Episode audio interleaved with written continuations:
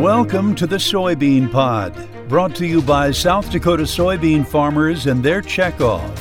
I'm Tom Stever discussing the incredible soybean, the people who grow it, and why that crop is so important.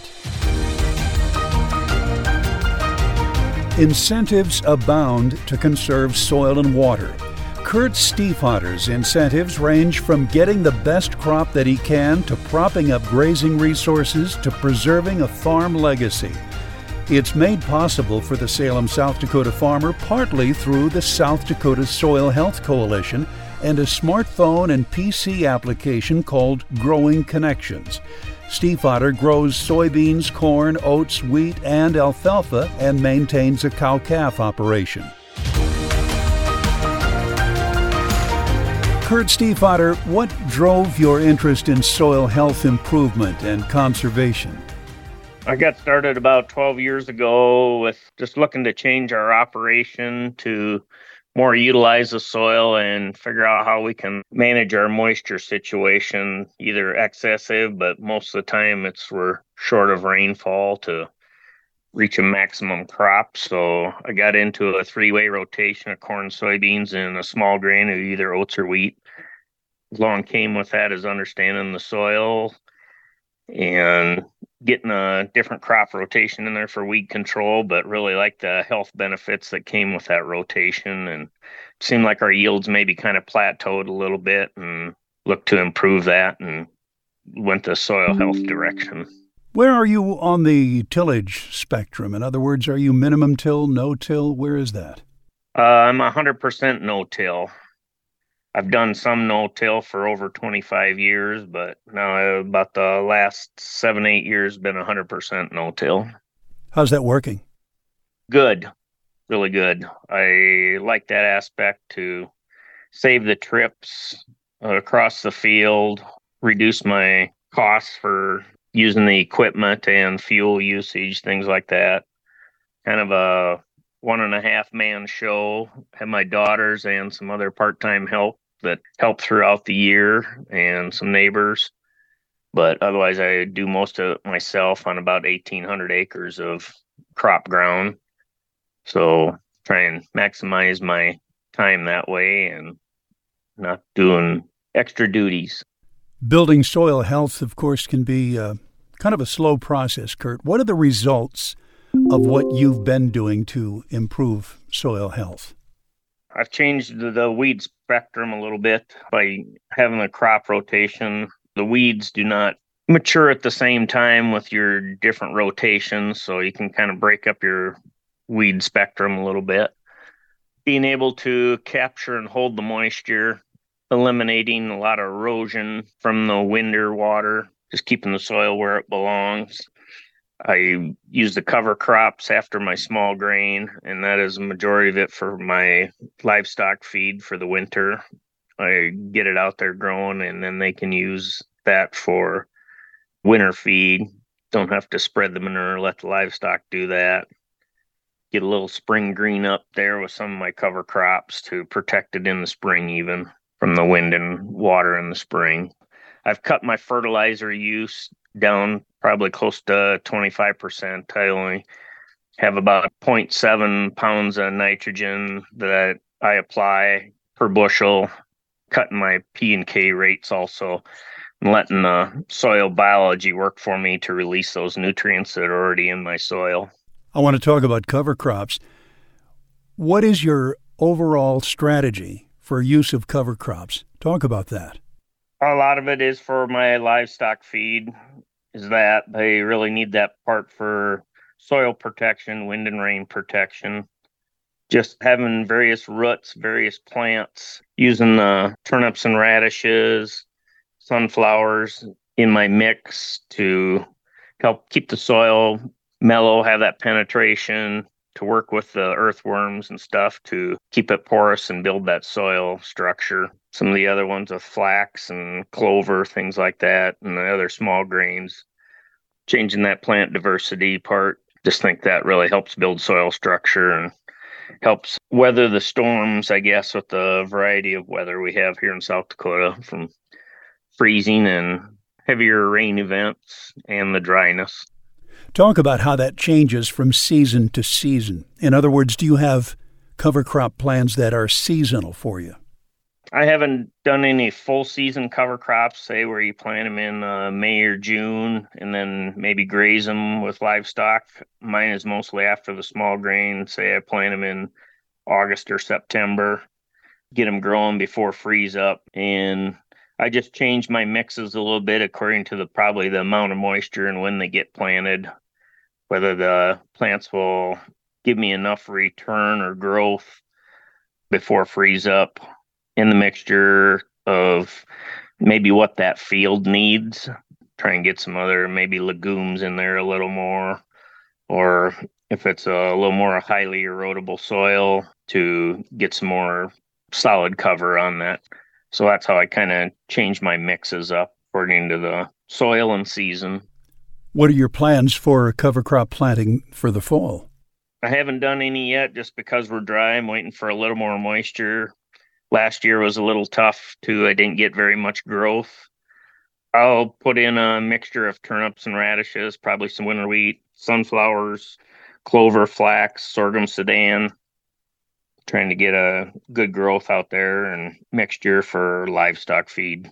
The wildlife really like it too. They seem to move in there too.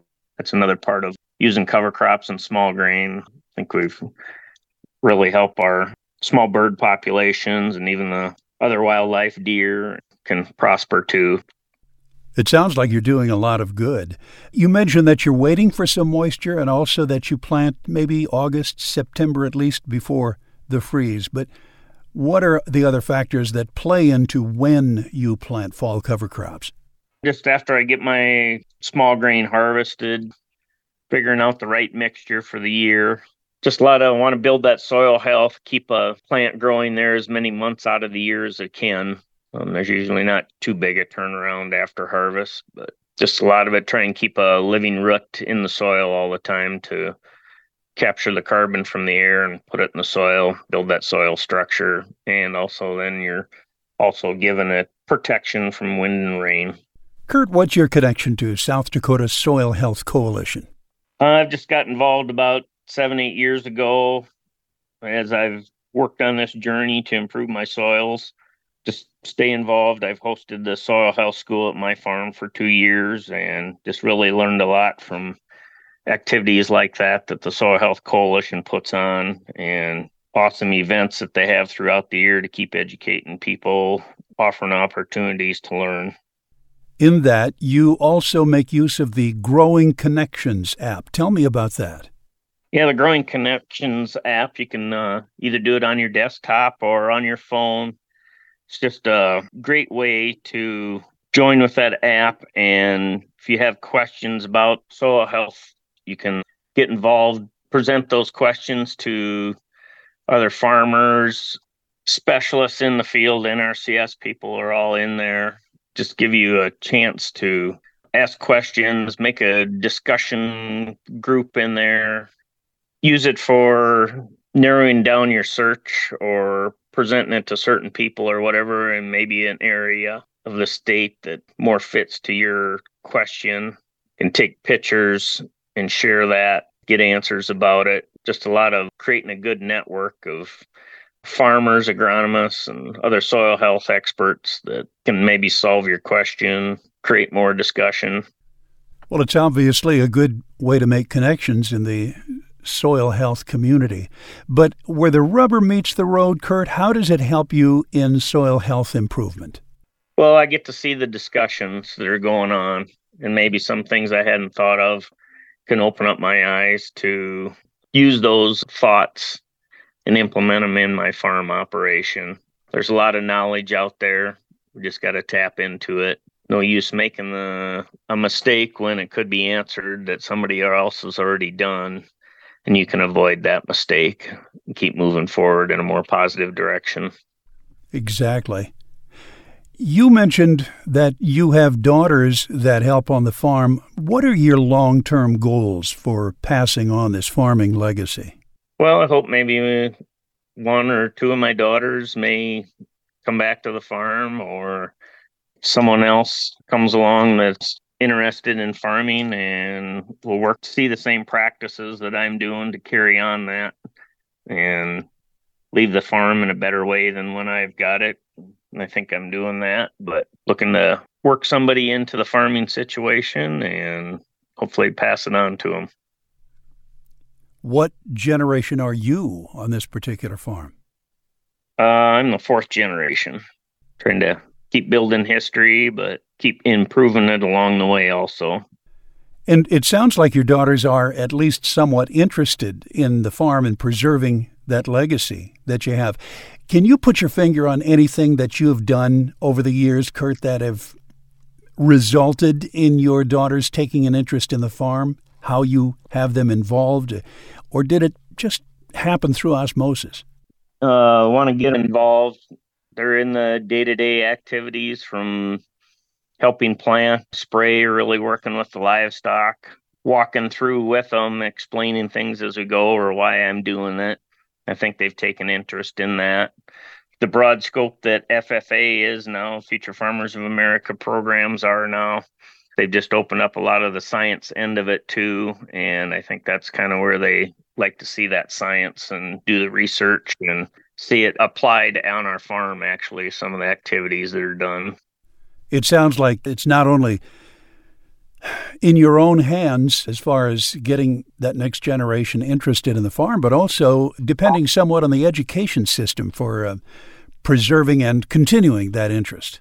Yes, I think we need to support those educational opportunities for our young people and to grow their knowledge in it, let them experience it. It's probably the biggest thing. Do the hands on activities and they'll see that it is a great life to uh, be involved with. There's a lot of opportunities out there that you can uh, work with the land or livestock and a lot of spin off industries from that. Sure. Getting that next generation involved, Kurt, how much does that play into your commitment to soil health practices? I think it plays a great deal of wanting to pass it on. I believe in what I'm doing, that it's for the better long term health of the soil and productivity. And I think we can uh, just learn with our better knowledge that we're learning about soils now, that we can do things now necessarily with conventional tillage and different management styles to create long productivity for our soils and be environmentally friendly at the same time. Kurt, you mentioned earlier that you're hoping, of course, for the best for this particular growing season. Tell me about that season and how it's going. Uh, we started out pretty dry. Got a little bit of rain there about planting time in May. Then we just had some good timely rains to keep our crop growing along.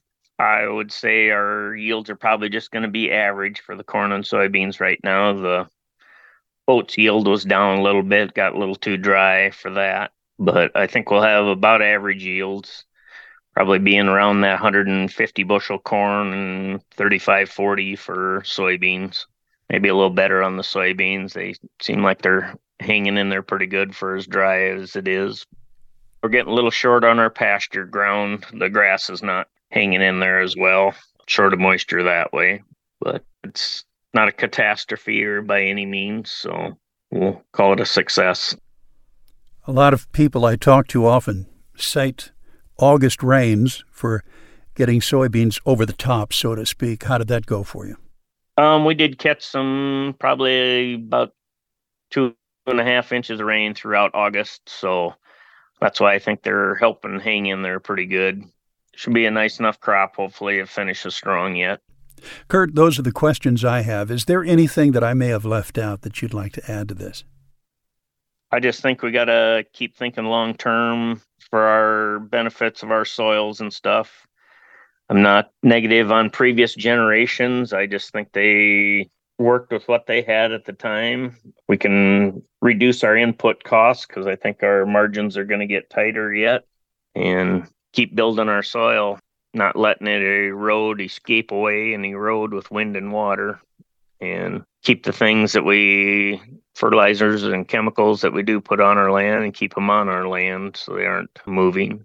I know it doesn't fit for everybody, or they don't think it fits for their operation, but I think they can implement parts of either no till or cover crops, just a different mindset to think for soil health practices. Kurt Stiefvater is a fourth generation farmer at Salem, South Dakota. The Soybean Pod, available wherever you get your podcasts, is brought to you by South Dakota soybean farmers and their checkoff. I'm Tom Stever.